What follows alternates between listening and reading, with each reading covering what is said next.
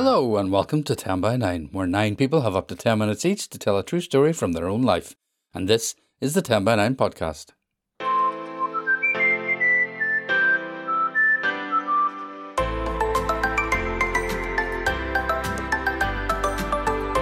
I'm Paul Doran, and 10 years ago in 2011, Padraig Ó and I started 10 by 9 in the Black Box in Belfast, and we love it.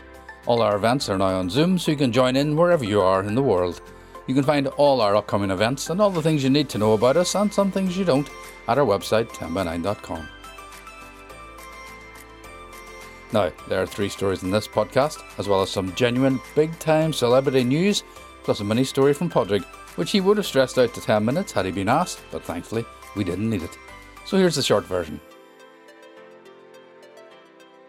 I was almost going to tell a story, but then decided not about the time after I had heard um, a, a, kind of a, I don't know, I suppose a, a religious, um, motivational speaker talk about the need to go and apologize to your parents for all the ways within which you were a dickhead when you were younger. I um, decided to do that when I was about 19, and I sat my parent, I sat my dad down, and I said, Dad, I, I really want to just go through some times and walk us through. That's what I've been told to say walk us through some times when I may not have been the ideal son. And dad shouted out to my mother, Mammy, Padraig's about to apologize. And then she shouted in, For what? Dad looked at me expectantly, and I was like, Well, all the time I wasn't an ideal son. And dad goes, When were you ever an ideal son? and then I gave up the experiment. That was the end of my experiment in kind of family dynamics a la American Christians. I'm on your father's side on this one, Padraig. Well, actually, no, I totally am also on my father's side on this one. It's now exactly a year since we were last in the black box. Isn't that kind of incredible for those of you who are black box regulars? Um, but since then, we have, and I've counted them, we have done, this is our 18th 10 by 9 since we, since that night. So we're kind of pleased with that. We went to Zoom on in late April and we've had 53 podcasts since then. So that's actually more than one a week. So 53 indeed. 54 now, I suppose. Oh, and the celebrity news will be revealed later in the podcast. Let's get to our storytellers. First up, first timer, Therese Morgan joined us from our home in Donegal. It was February 24th, and the theme was experiment, and we had teamed up with the Northern Ireland Science Festival. Here's Therese. In the 1980s, there was a recession in Ireland. At that time, I was living with my Scottish husband and three young children in Dublin. There was no work in the building trade. We decided to move to Scotland to a small town near Glasgow on the west coast. Our fortunes didn't improve, however. After several years, circumstances meant I became a single parent dependent on benefit. As a stay at home mother, I had been involved in the community serving on various committees and working with play schemes and women's groups in a voluntary capacity. Despite several job interviews in this field, the lack of qualifications meant I was unsuccessful. A conversation with Cindy, a youth worker, gave me some ideas. I've recently graduated from Strathclyde University. The community development course there would suit you. Why don't you make some inquiries? When I phoned about the course, the woman was helpful. However, the length of time since I had left school was against me. You need to obtain two Scottish Highers, she advised. I felt totally disheartened. Back to speak to Cindy. I'm busy at the moment. Let's meet tomorrow for a coffee. We sat in Greggs while she explained patiently the steps I would need to take. Don't look too far ahead. Treat this as an experiment. The Vale High School has a class beginning in September for adult returners. English would be a good choice, and modern studies. That is like civics and the welfare state. Smiling, I said I knew about that. With interest, I began my return to education. I enjoyed the English course. The play was The Plough and the Stars by Sean O'Casey. My being from Ireland gave me a boost as I was able to explain the background to the play. Learning to write essays was challenging to say the least. Leaving Cert in the 1960s was all about learning by heart. Now it was analyze this, compare and contrast that. A private conversation with the teacher benefited me once I had swallowed my pride. Modern studies was also a challenge. Reading about the welfare state was different to actually experiencing how it operates. We learned about race relations in the US and in Chicago, where my brother was living at the time. I spent all my free time at home studying. I reapplied to the university and was invited to an interview. The atmosphere in the old building was uplifting. I sat in the library, gazing at all the shelves of books. I knew this was the place to be. There were other mature students among the younger ones. To my surprise, I was offered a place for the next academic year, depending on me passing the Highers, an incentive to study harder. I'll never forget the August morning when the brown envelope dropped in the door. I got an A in modern studies and a B in English. Roll on September, the first part of the experiment had worked. In our family, going to university was not for us. My path was to secure a job in an office, contribute at home until I got married. Here I was, aged 46 years old, with one child still at home. I hoped all my work would inspire him to stay on at school. I felt overwhelmed at first, having to find my way around the different buildings and different lectures. My fellow students were friendly. Would I be able for the work? Would I have time to study at home? I asked myself these questions constantly. There were days when I just wanted to go home and look for a job in a shop. The women in my study group who had families supported me. We supported each other at different times. Essays, presentations, placements followed as the weeks rolled on into months. I learned how theory underpins practice. The months passed and my first year was completed. Second year began with more new topics and a placement. That winter, as I walked in the dark to the train, my head was so full of ideas for my next essay that I hardly felt the cold. In the spring, snowdrops grew in the, grew in the gardens along my route. The essays, presentations, and occasional lunches with friends saw me through second year. I was beginning to enjoy the experience and the experiment by then. Third year meant a long placement out in the community. Mine was with the tenants officer with the local authority. This was my chance to put all the theory into practice. I benefited from my supervisor's faith in me. I planned and facilitated meetings, organized events for International Women's Day and for parents groups. I also had a dissertation to write. My topic was community development and health. This caused many a sleepless night, but it was worth it in the end. All too soon, June arrived, and our graduation day. I felt so proud receiving my parchment in front of my family and friends. That night, many a pint was drunk and enjoyed. Then the third part of the experiment, securing a post in the community. After several job interviews, I was offered a position as a community worker in Glasgow. It was daunting at first. I wanted to create positive experiences for the people I worked amongst and to share my life experiences, strength, and hope. I believe I did that for the time I worked with them. I can say that the three parts of this experiment worked for me. Ah, Therese, thank you so much. What a joy to hear that story and an inspiration. Come back soon. You can see Therese telling that story on our YouTube channel, where you can watch almost all the stories from our Zoom events in bite sized chunks, going right back to April last year. Okay, next up, we'd not seen him for a while at 10 by 9, but we were delighted to welcome back, all the way from County Monaghan, Paul Bond. I do not like cats. I have never liked cats. I have never wanted a cat.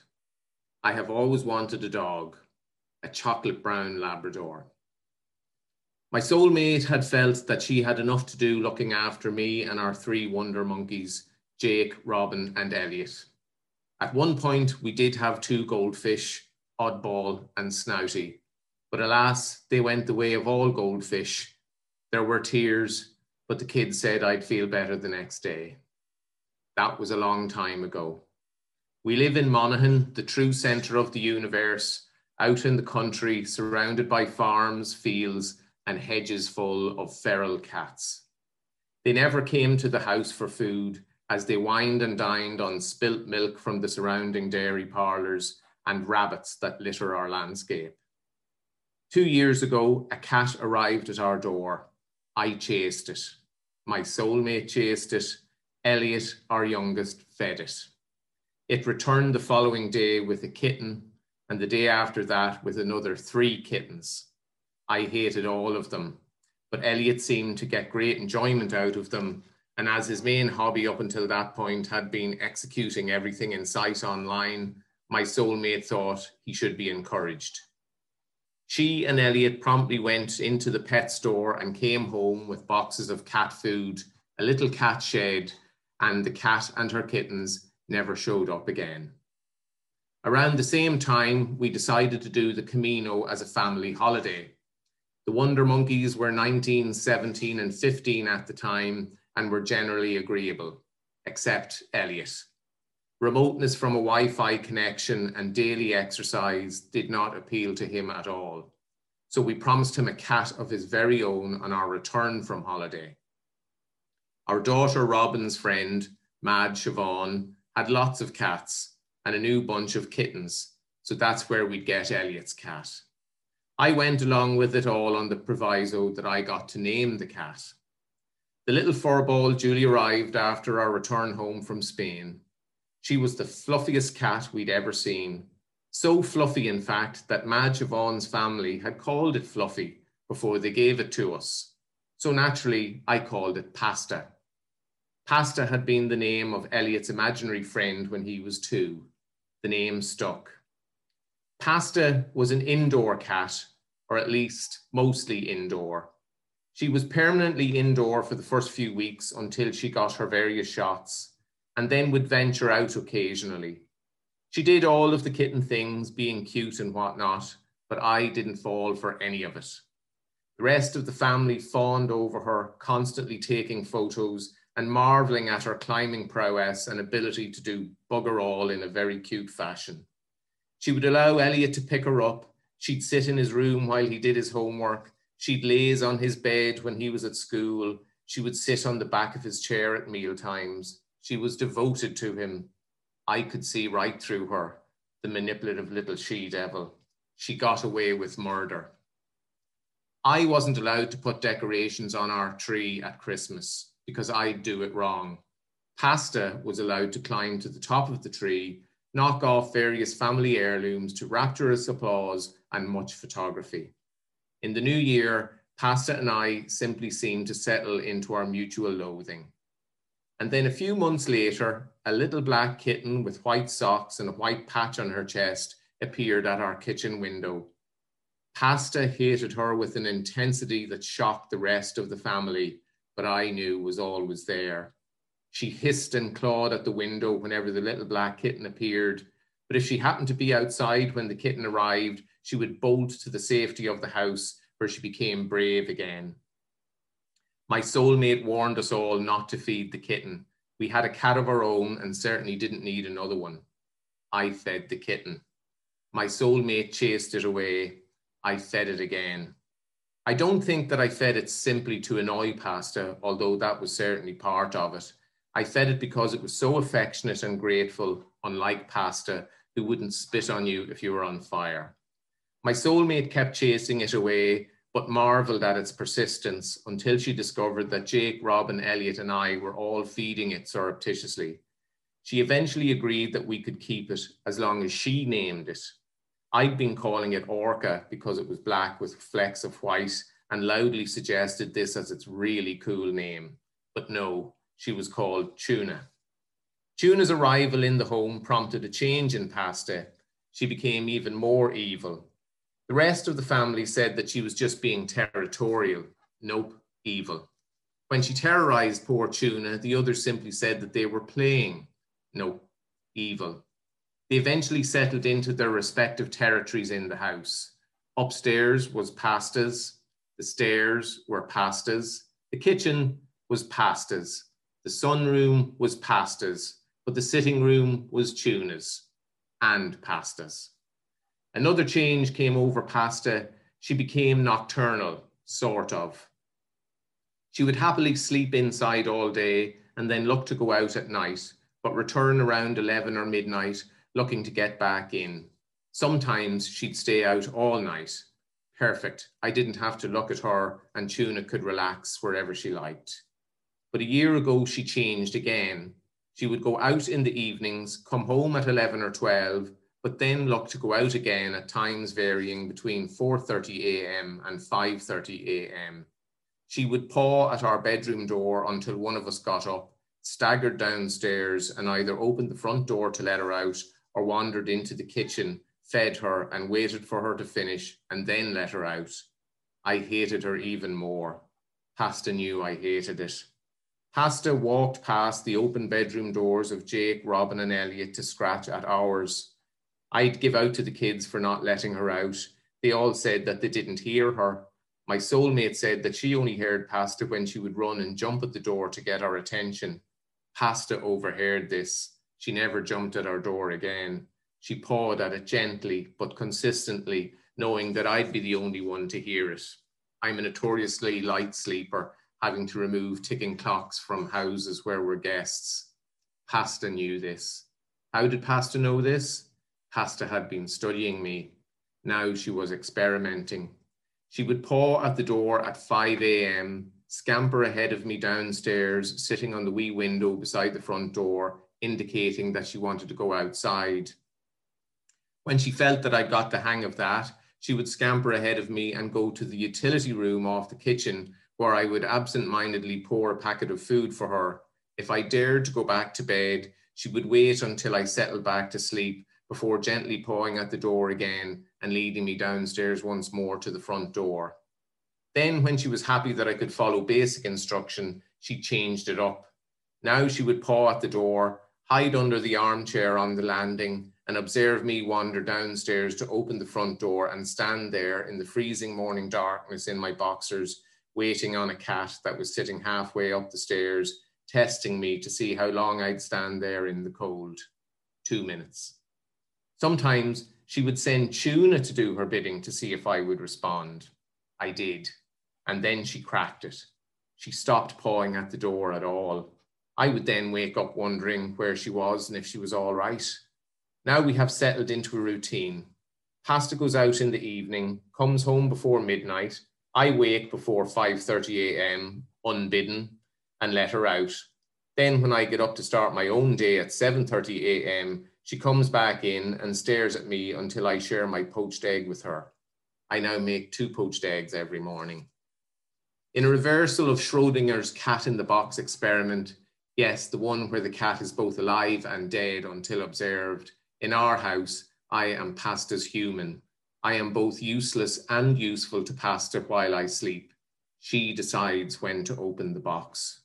But while I dream, I run in Rossmore Park with my chocolate brown Labrador called Spud, and we are both happy. Please don't tell Pasta. Paul, thank you so much for that. I think I shall remain pet free for the foreseeable. Now, as you know, 10 by 9 is always free, but we do have a Patreon page if you'd like to help cover our overheads and keep us going through this period. We're so thankful to everyone who has donated.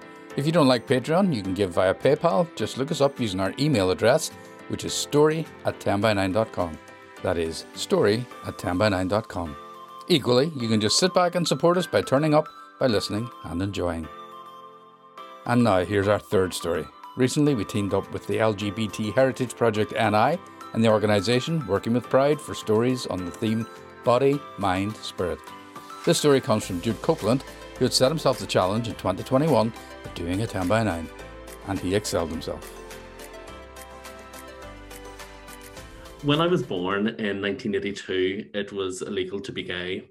Jeff Dudgeon was on his way for the second time to the European Court of Human Rights one man and some activists gave me the right not to be a criminal. I wouldn't have been able to be the lawyer I am today. I would have been a criminal. During the 1990s, at the time, I was only aware of two LGBT events, two historic events. One was that two women kissed in Brookside. And for the more youthful um, in the audience, it was kind of like Hollyoaks but uh, the people were poorer and they didn't wear very much makeup. That was in 1994.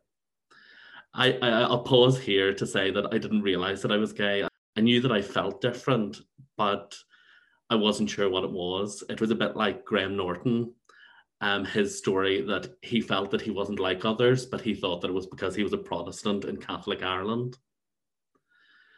The, the second event, well, it, it's it's a bit odd. So I grew up in Saintfield and in Belfast, and I'd grown up watching places I knew blow up, sitting in cars while growing up shocked. I remember my mum's handbag being checked going into C&A this news was different.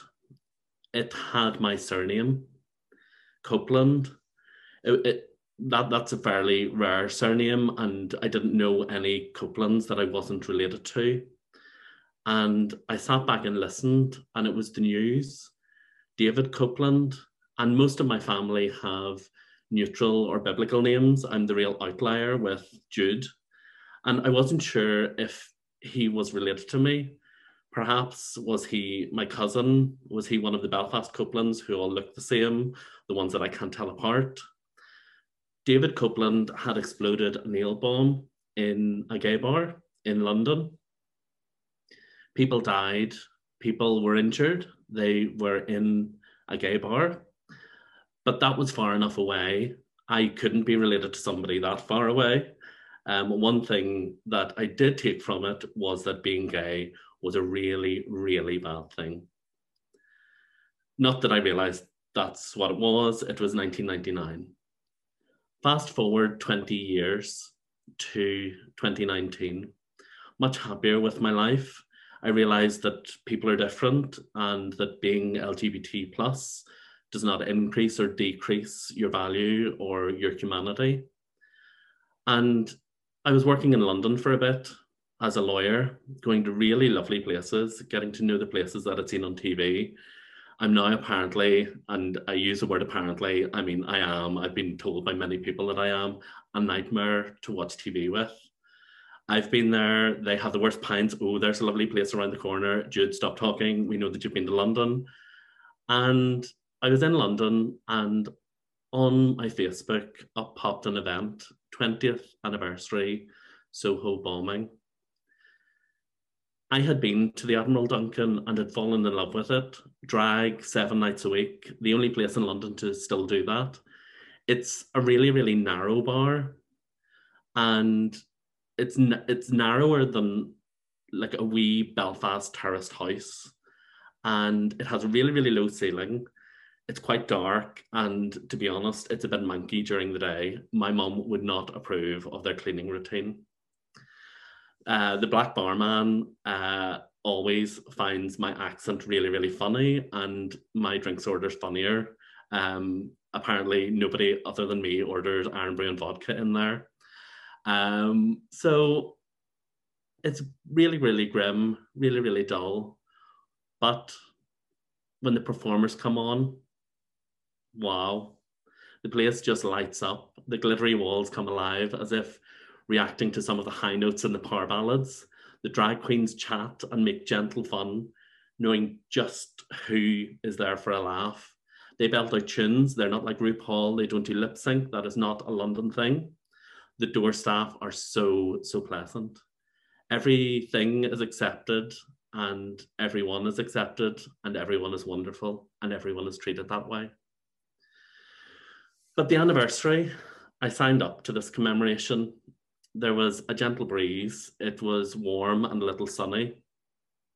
And it was sunny enough for me to hear my mum's voice in my head saying that I should probably be wearing sun cream.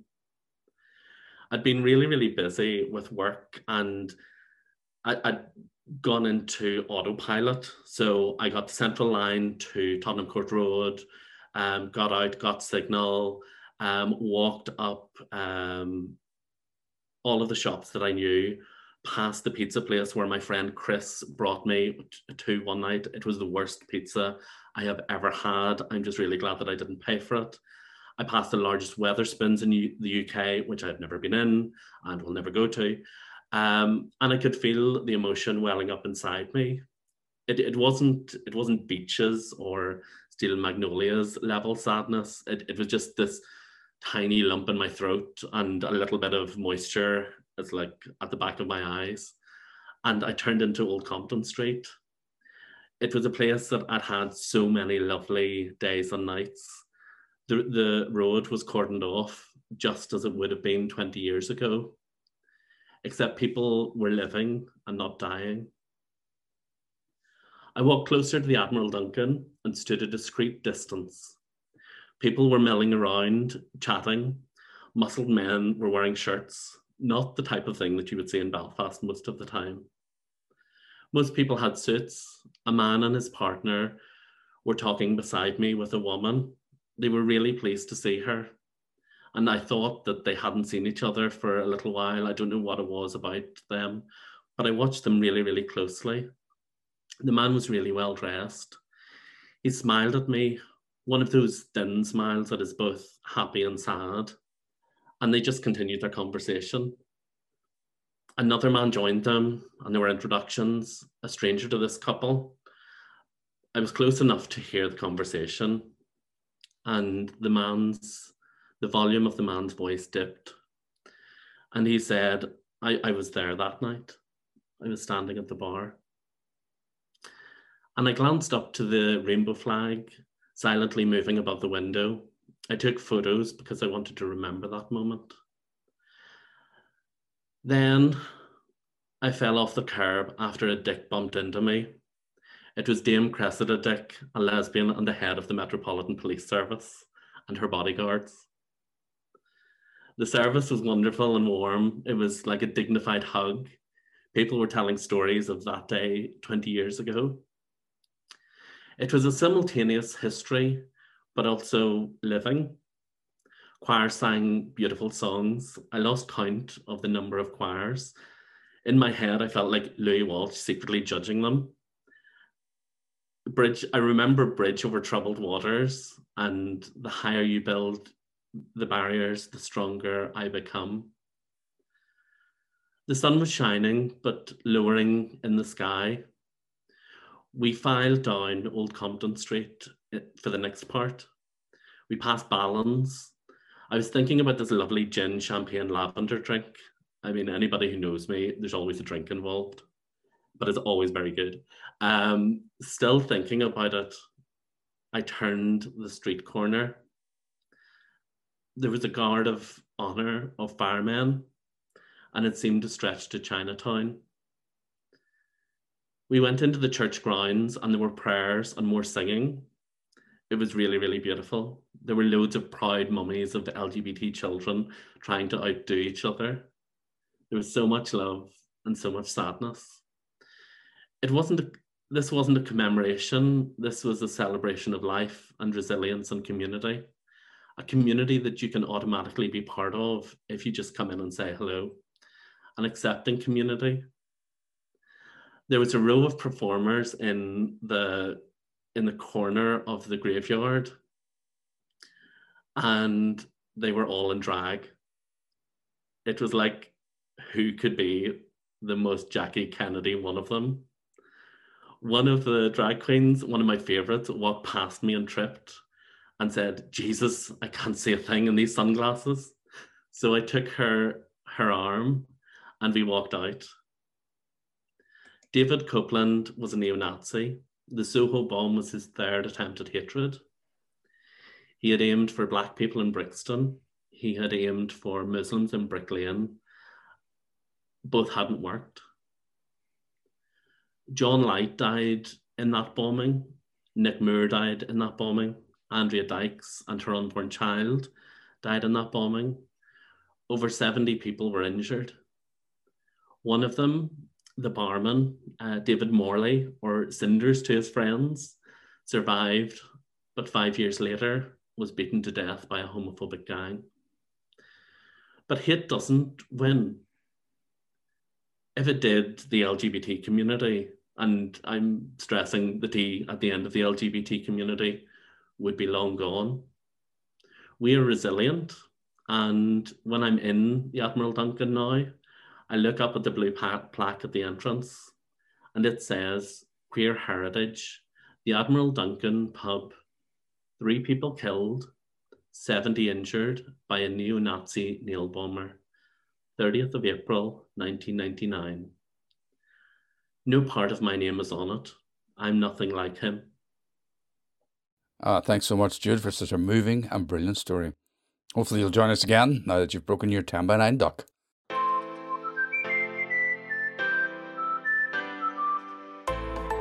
And that is pretty much it for this podcast, but don't forget we've got a bit of showbiz goss for you still to come. Seriously. But before that, if you'd like to tell a story at 10 by 9, go along to the guidelines page on our website, 10by9.com, and get in touch. We are always, and I cannot stress this enough, always looking for storytellers.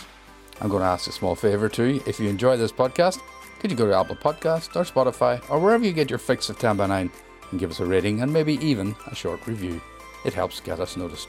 Or just drop us a line to say hello to our email address, story at 10by9.com, or all the usual social media channels. We love hearing from you. And don't forget to check out Pádraig's new project, the Corrymeela Podcast. Get it at all the usual podcasty places. This podcast was written, produced, presented, mixed, and published by Paul Doran, so blame me. I'll be back with another podcast in a few weeks' time, but watch out for bonus material in the meantime. But for now, here's that celebrity exclusive we promised. Bye bye. Pádraig, do you want to tell us about your exciting week on Instagram? This is for the younger members of the audience. Who did you get got, following you this week? And well, I got a message on Sunday from somebody in direct messages on Instagram going, "Dude, Camila follows you and you don't follow her. Rude." And I initially thought that somebody was implying that Camilla Parker Bowles was on Instagram. And I just deleted the message thinking Camilla Parker Bowles wouldn't be on Instagram. And if she was, she wouldn't be following me.